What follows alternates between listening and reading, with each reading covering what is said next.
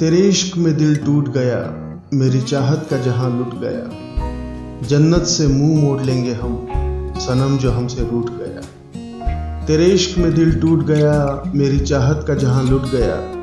जन्नत से मुँह मोड़ लेंगे हम, सनम जो हमसे रूठ गया। दोस्तों, जब हमारा करीबी इंसान ही हमसे रूठ जाता है तो हमें किसी से भी बात करने का बिल्कुल भी मन नहीं होता।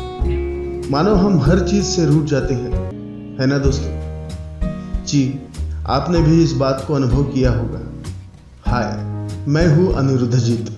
आज आपके लिए शायरी सुकून डॉट कॉम पर हाजिर हूँ एक खास पेशकश लेकर, जो जुड़ी है जन्नत से। क्या आप सभी लोग शायरी सुकून की पेशकश का लुफ्त उठा रहे हैं? अगर हाँ है तो आपके लिए और एक खुशखबरी है। अब से शायरी सुकून गाना डॉट कॉम, जियो सावन और स्टिचर पर भी उपलब्ध है। आप किसी भी प्लेटफॉर्म पर इसे सुन सकते हैं। तो चलिए दोस्तों, सुनते हैं आज की हमारी दूसरी शायरी। उसने कभी अपनाया नहीं, दिल ने कभी उसे भुलाया नहीं। तू नहीं तो जन्नत हराम है, धड़कनों ने दूसरा खुदा बनाया नहीं। उसने कभी अपनाया नहीं, दिल ने कभी उसे भुलाया नहीं। तू नहीं तो जन्नत हराम है।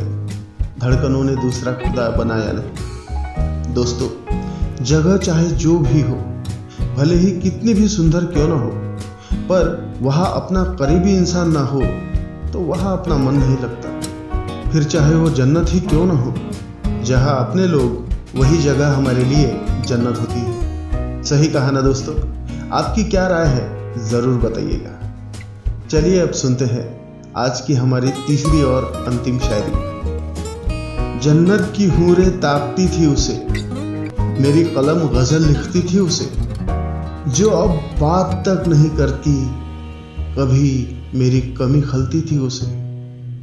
जन्नत की हूरें ताकती थी उसे, मेरी कलम गज़ल लिखती थी उसे, जो अब बात तक नहीं करती, कभी मेरी कमी खलती थी उसे।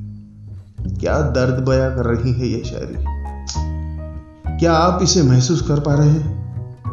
आपकी भी कमी अगर किसी को खल रही है तो आप समझ जाइए वह आपका अपना है। तो दोस्तों, कैसी लगी आपको हमारी आज की ये पेशकश? मुझे कमेंट बॉक्स में कमेंट करते हुए ज़रूर बताइएगा। चलिए, अब मुझे, यानी अनिरुद्धजीत को दीजिए इजाज़त। कल फिर मुलाकात होगी ऐसी ही बेहतरीन शायरियों की पेशकश के साथ। तब तक अपना और अपनों का बहुत सारा ख्याल रखिए। शुक्रिया। Bye bye.